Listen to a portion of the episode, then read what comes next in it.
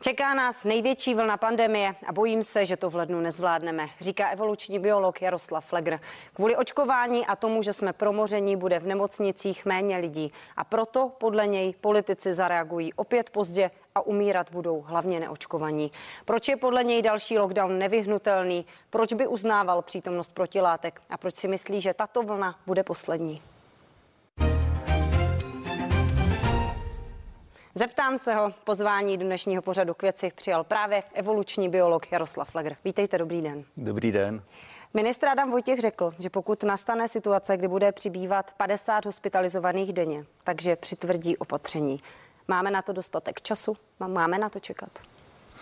No tak jako neměli bychom čekat, až, až budou tak tímhle tempem přibývat eh, jako nemocných, v nemocnicích, ale eh, hlavně z toho důvodu, že pak budeme muset přijmout mnohem tvrdší opatření. Jako čím dřív přijmeme opatření, tím můžou být jemnější a méně bolestivý a lacinější. Takže podle když... vás už je teď čas začít přijímat opatření, když vidíme, jak přibývají nakažených po stovkách a po jednotkách eh, lidé končí v nemocnicích? Určitě, protože teď můžeme udělat docela mírný opatření, eh, který eh, to můžou nesmírně zpomalit. Jako nejpodstatnější asi je omezit nějaký větší schromažďování lidí, zejména teda v místnostech, to samozřejmě, ale eh, pokud možno dneska už je čas, eh, dokud je sluníčka prýma, ale příští týden už začne být čas, aby se omezovaly i venkovní akce. To jsou věci, které nás tolik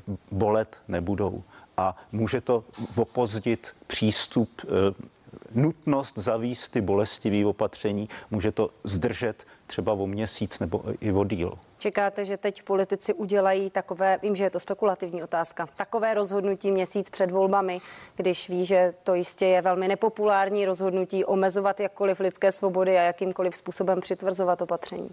Eh, no tak já spíš předvídám, co, dělá, co udělá virus, co udělají politici to jako nemám v popisu práce, ale e, troufal bych se říct, že to neudělají. Profesor Primula na začátku týdne prohlásil, že kdyby se hloni před Vánoc, Vánoci nerozvolnilo a kdyby vláda na nástup koronaviru na podzim zareagovala rychleji, že mohlo umřít o polovinu lidí méně z těch 30 tisíc, kteří v souvislosti s covidem zemřeli. Jak vnímáte tento výrok navíc od bývalého ministra a od člověka, který dlouho spolu rozhodoval o nastavení opatření v zemi? No, je to třeba aspoň jako opožděně jako si uvědomil, eh, co, se, eh, co bylo potřeba udělat jinak. Eh, spousta politiků si to ani dneska neuvědomili. Tak on neřekl, že to je jeho vina. On pouze řekl, že kdyby se to nestalo, tak asi to není, není možné brát jako přiznání nějaké viny, nicméně možná poučení pro ostatní. No, přiznání chyby celkového politického establishmentu, což jako dneska naprostá většina z nich neudělala. Myslím si, že kdyby jako věděl, co se, co se na nás řítí, tak by asi zareagoval trošičku, trošičku lépe a nejspíš by se trochu jinak chovali i řada, řada jiných politiků. Ono to není 30 tisíc mrtvých, ono je to se započtením nad úmrtí a odečtením pod úmrtí, protože když byly opatření, ale neumíralo se na covid, tak byly pod úmrtí. Tak když tohle to započtem, tak se to blíží k 40 tisícům mrtvým. Jo, takže to opravdu, to, co jsme si udělali a zbytečně udělali, eh, tak to je opravdu tragédie. Teď ta poslední vlna, o které ministr zdravotnictví říká, že jsme teď na jejím úpatí a Andrej Babiš říká, že není potřeba se jí tolik obávat, protože máme vysokou proočkovanost. Vy jste řekl, že ta poslední vlna bude co do počtu nakažených nejtvrdší a že tu nebude ta brzda, že nebudou právě ty přeplněné nemocnice, podle kterých se politici rádi řídí, ale že po této vlně pandemie skončí. Z čeho tak usuzujete? No, protože se uvidí, jak to funguje, další lidi získají zkušenost s tím, co se děje a hlavně ve ostatních státech e, udělají takové opatření, které my od nich už budeme moc e, skopírovat, e, protože ty lidi už poznají, uvidějí, že se to dělá všude jinde. No někde prostě. se opatření dělají třeba taková, že dánská vláda a stejně tak britská vláda rozhodla, že nechá opatření a jejich dodržování na dobrovolnosti lidí, na jejich zdravém úsudku. A premiér Babiš dnes prohlásil, že se k tomuto stavu blížíme. Bylo by to dobré řešení situace? No, nebylo. Pro, eh, možná, že jako kdybychom vyměnili populace, naší populaci za Angličany, tak možná, že by to tady fungovalo i v české kotlině, ale pakli tady chceme zůstat my Češi, eh, tak, eh, tak by to Nevěříte samozřejmě Čechům, nes... že jsou dostatečně zodpovědní a že budou dbát na své zdraví podle jsem, nejlepšího vědomí svědomí? Jsem si jistý, že nebudou, ale nejsem si jistý, jak by to bývalo fungovalo loni na jaře protože tehdy jsme se jako chovali velmi ukázněně a velmi rozumně a e, jako kdyby se včas jako tomhle pokračovalo a zvykli jsme si, že prostě je potřeba se chovat rozumně a že to děláme kvůli sobě. Možná, že tehdy by to šlo. Dneska v žádném případě. Dneska je naprosto vyloučený, že by něco lidi dodržovali e, jako doprovolně. A nepřispívá k tomu i fakt, že vy jste loni na podzim varoval, že přijde velká vlna koronaviru. Varoval jste před tisíci umrtími v souvislosti s covidem denně. Varoval jste, že budou těla mrtvých končit v mrazácích. To je váš výrok. To se nestalo. Díky bohu se to samozřejmě nestalo, za to jsme všichni rádi. Ale není to ten problém, že se prostě k lidem, k běžným lidem dostávají informace, které mají na jednu, na jednu stranu pocit, že je zbytečně straší, na druhou stranu informace, které mluví o tom, eh, nic tak hrozného se nestane, máme to pod kontrolou, jsme pro očkování. Oni pak neví, čemu mají věřit. Já bych vás opat, eh, jenom opravil, eh, to s ty mražáky, to říkal eh, pan Hamáček. Ale... Oni si nás hrozně pletou, já taky ne, nosím. Vy jste se ale tehdy tomu vyjádření nebránil, když vás tím konfrontovali, tak jste říkal, že to je scénář, kterého se obáváte, že může nastat. E, jistě. To nebyly tedy a vaše slova, to se omlouvám. Nastal by v okamžiku, kdyby se u nás přes 90% lidí nespalovalo. Takže mražáky u nemocnic nemuseli být, ale byly prostě u krematorií. Nicméně ale to není... nakažených nebyly ano. tak vysoké, jak jste předvídal ano, ano. a ani počty úmrtí, eh, tak ano. jak jste předvídal, Tam, nebyly. Takže byla se... to chyba, že jste možná příliš strašili lidi, anebo to bylo správně a možná jim nastavil takovou tu pomyslnou brzdu, aby se mm, zalekli a možná i politická garnitura.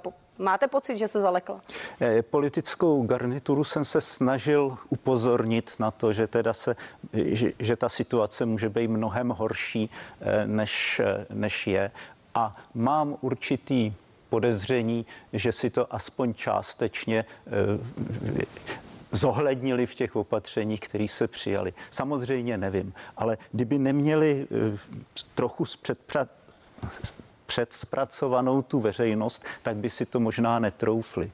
Jako jo. Takže je možný, že v tomhle směru to pomohlo. Jinak fakt nevím, jaká byla moje role, jestli jsem lidi zachránil, anebo naopak jsem přispěl k tomu, že potom ta Eh, ty dvě další vlny, prostě ta prosincová a ta lednová, byly tak zlí, jaký byly. Protože kdyby jsme eh, počkali s, těma, s tím lockdownem o týden dřív, u té druhé vlny, u té listopadové, tak už skutečně bychom viděli ty záběry z nemocnic, jak tam brečou, brečejí sestřičky a e, doktoři. Třeba by se ty lidi e, jako, jako chytli za nos a je klidně možný, Eh, že by nakonec těch obětí bylo míň. Ale fakt nevím, to se nedá zpětně jako určit.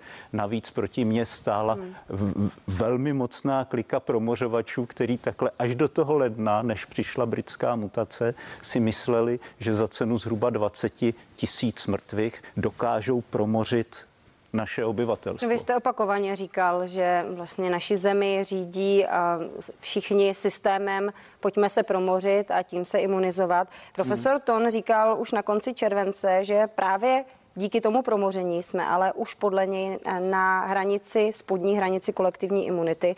A to údajně dokládá i dílčími výsledky studie, kterou provedl na 30 tisících lidí. Vy si nemyslíte, že je Česko v tuto chvíli na hranici, byť spodní hranici kolektivní imunity? E, nejsme. Na hranici kolektivní imunity jsme byli v létě, eh, kdy teda byli méně kontaktů a e, víc sluníčka, suší vzduch a ta, e, vlhčí vzduch e, a tak. Takže tam jsme balancovali a proto se držela R ta, ta konstanta kolem jedničky a dlouho to bylo prostě vidět. Jenže teď vidíme, že už nejsme na, eh, že už nejsme na hranici kolektivní imunity. Teď nám infekce se rozjíždí větší rychlostí, než ve stejnou dobu se rozjížděla eh, před rokem. To znamená, že jsme daleko od kolektivní imunity a my se od ní vzdalujeme. Hmm. Tím, že se mnohem méně očkuje, než se očkovalo z počátku a tím, že mnohem víc lidí se vzdaluje od té doby, kdy teda se nakazili a nebo byli očkovaní, tak klesá kolektivní imunita. Jo, takže... Nakolik je to částečně, protože se děti vrátily do škol a do školek, že začal nový školní rok a nakolik vás děsí ta samotná čísla těch nakažených, která uh, rostou po stovkách? Uh, ta čísla no děsí. Já nemám rád tyhle ty slova, ale prostě velmi se toho Vedou obávám. Uh, ano. Uh, jinak ty děti budou, je to, je to důležitý jako takový jako, jako kanistr benzínu zase do toho voleje, do toho, voda, do, tý, do toho ohně, ale není to ten jediný problém. No a ty počty těch nakažených mě teda děsí, jakým způsobem eh, udělali politici nebo ministerstvo zdravotnictví, nebo nevím, kdo o tom rozhodoval, jakým způsobem udělali testování dětí do školy. To je čistě jenom si udělat alibi. Eh, ví se, že antigenní testy najdou eh, třetinu těch nakažených a to, když to dělá odborník. Když si to tam ten druhá, ten eh, žáček tom, tom takhle nějak zašmrdlá v nose, tak ta výtěžnost bude menší. Ale počítejme, že třetinu. Takže v tom případě, když jsme našli, když jsme měli 11 nakažených na 100 tisíc žáčků otestovaných, hmm. tak to znamená, že je to ve skutečnosti, řekněme, 33 nakažených na 100 tisíc. A to už vůbec není málo. Pokud vím, tak, eh, tak eh, pan ministr něco říkal o tom, že když to bude nad 25, tak, eh, tak jako, že budou testy pokračovat. Tak pane ministře, dovoluji si vám skázat, že to bylo asi tak 33. A to kdyby se použili ty opravdu PCR testy. Ministerstvo se samozřejmě řídí těmi, těmi oficiálními výsledky a tam je to přesně to číslo, tak jak jste říkal, 11 na 100 tisíc. Při těch prvních testech testy odhalily ze všech testovaných dětí pouze 111 nakažených. Hmm. Nicméně některé školy mají možnost testovat metodou PCR a taky to dělali, takže hmm. možná ten váš výpočet taky tak zcela nesedí. Eh, ono, eh, ono jich bylo strašně málo, ty, kteří použili PCR a já mám jenom eh, údaje tady z, z jedné hmm. poměrně velké laborky, kde teda otestovali 800 a je, jednoho tam našli. Takže je to zase víc to odpovídá těm číslům, o kterých jsem mluvil. Ale uh, už i to, že to udělali s, odstupem jenom tří dnů a pak v zápětí, tak nemohli zachytit ty žáky, který se, na, kteří se nakazili přímo v té škole. To je taky naprosto absurdní. Jo? Oni řekli, ne, nerozjíždí se nám to, ale to nemělo čas se rozjet. Proč to udělali v takhle krátkém? Tak je... tam byla hlavně snaha zachytit ty děti, které se vrátily z prázdnin z táborů, aby se, aby nezavlekly tu nákazu do škol. Takže tam asi bylo to stěžení, to první testování. To následné testování spíše mělo odhalit, pokud by se někdo hned od těch prvně nakažených nakazil, tak by za týden, za deset dní už byl za tý, pozitivní. Za týden asi ano ale za tři dny, nebo za jaký byl ten uh, rozestup? Tak to byl odstup týden a pak následně deset dní od prvního testování, takže to by ten výpočet plus minus odpovídal, troufnu no. si říct. Eh, Každopádně teď testování ve školách končí, takže no, to považujete za chybu. To je eh, takhle. Udělalo se to chybně. Mělo se udělat s odstupem, teď by stačilo 14 dnů PCR testování a ne takováhle hurá akce těma třema testama. Vyšlo by to levnějc. Dneska skutečně eh, se dá rutině, bez problému, dělat za dvě stovky test. Ve skutečnosti, kdyby se to dělalo na veliko, opravdu se pravidelně co 14 dní testovali žáci, eh, tak by se ta cena dostala na 100 korun a spíš pod 100 korun. Jo. Takže by to bylo mnohem levnější než nějaký ty antigenní testy a přitom by to fungovalo. Bylo by to citlivý, neházelo by to ty falešně pozitivní a ty falešně negativní výsledky, které házejí ty současné antigenní testy. Naším hostem je evoluční biolog Jaroslav Legr.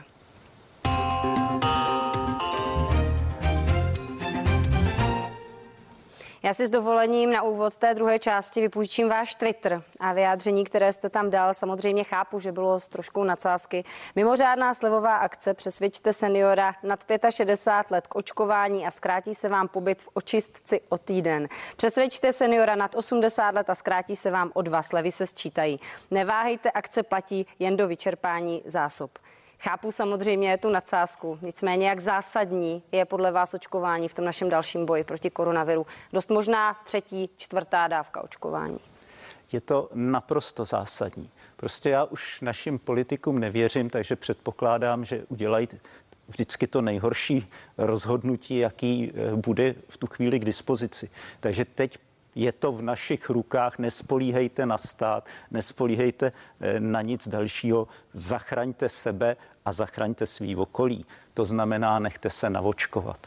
Eh, je naprosto dneska Málo která vakcína byla kdy odzkoušená na takovým, na takovým počtu lidí, jako ty, současné vakcíny proti covidu. A vidíme, že ty vedlejší nepříznivý eh, jako projevy té vakcinace jsou minimální.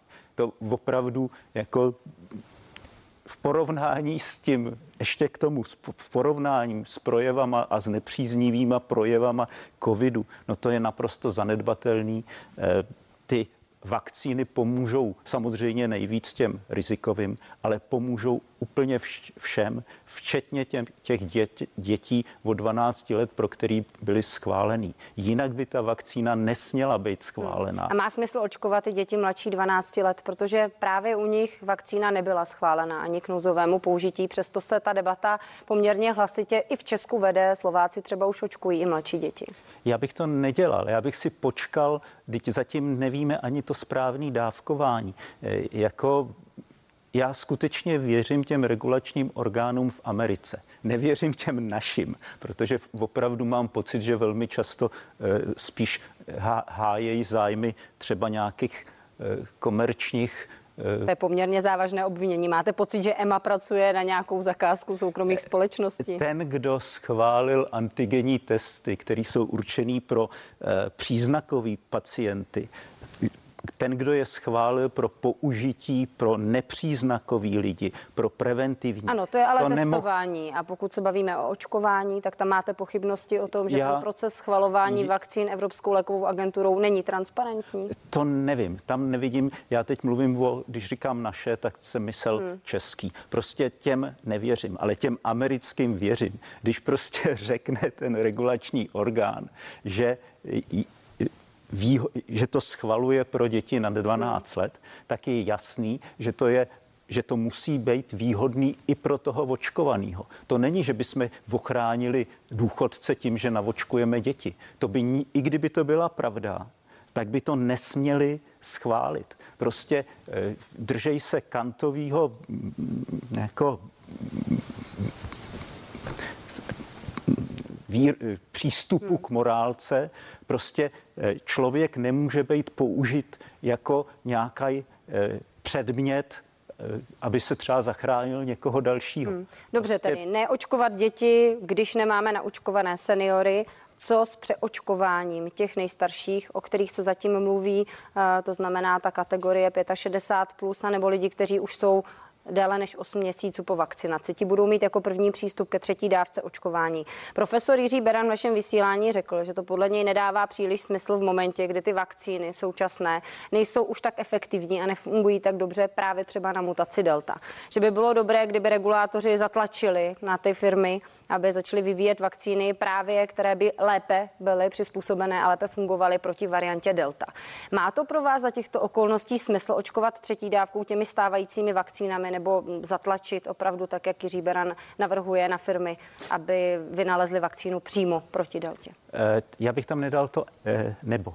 Eh, já bych výjimečně s panem profesorem souhlasím, že je potřeba maximálně tlačit na ty firmy, aby vyvinuli vakcínu i aby modifikovali tu RNA vakcínu tak, aby fungovala i na deltu. Nicméně, dokud to není a bude nějakou dobu trvat i to schválení zase, tak rozhodně se mnohonásobně vyplatí ta třetí dávka a očkovat tou třetí dávkou. Ty e, zkušenosti z Izraele, ale jsou úplně jasný. I z těch dalších klinických studií. Ta třetí dávka zvedne Eh, hladinu protilátek a pravděpodobně tím pádem i hladinu buněční imunity. Prostě zase bude víc sedět těch paměťových buněk eh, v, v naší kostní dřeni. Mnohem víc, než to zvedne ta druhá. Takže to už vydrží ne půl roku, ale nejspíš díl. Samozřejmě může, se, může na to zareagovat eh, zase virus vznikem nějaký další, další Eh, varianty, ale řešme to, až to přijde. Za současné situace je úplně nej, eh, nejdůležitější poskytnout tu eh, třetí dávku těm seniorům a Eh, ochránit je zase na celou řadu měsíců. Jak v tomto kontextu vnímáte vyjádření Světové zdravotnické organizace, která říká, že evropské státy neúměrně prodlužují pandemii tím, že se očkují třetí, čtvrtou dávkou a místo toho, aby tyto dávky dali třeba k dispozici těm chudším státům, kde opravdu proočkovanost je velmi nízká? No, tohle je naprosto legitimní názor, ale e, obávám se, nebo obávám se, jsem si téměř jist, že nebude vyslyšen. Že prostě pro ty bohatý je vždycky blížší eh, košile než kabát. A eh, v demokra- ještě k tomu v demokratických zemích prostě by ta vláda, která by chtěla prosadit, my vám nedáme třetí dávku, aby mohli dostat druhou dávku tamhle eh, jako ve Větnamu, tak ta vláda Prodlužujeme by... tím epidemii? Nevím. Musel bych vidět modely. Tyhle ty věci jako není, těž, není snadný namodelovat a e, je téměř nemožný to odhadnout předem, co by to udělalo na té na světové. Tý. Já si myslím, že, že prostě musíme jet s tím proudem a skutečně se pokusit zachránit ty naše lidi, než teda e, jako se snažit zachránit svět. Protože fakt tady víme, že je zachráníme a s tím světem nevíme, jestli ho zachráníme. Já vám děkuji, že jste přišel, že jste byl hostem našeho vysílání na CNN Prima News. Mějte se hezky. Naschledanou. Naschledanou a nechte se očkovat. Naším hostem byl evoluční biolog Jaroslav Flegre. Já vám moc děkuji za pozornost a sledujte dál vysílání CNN Prima News. Hezký den.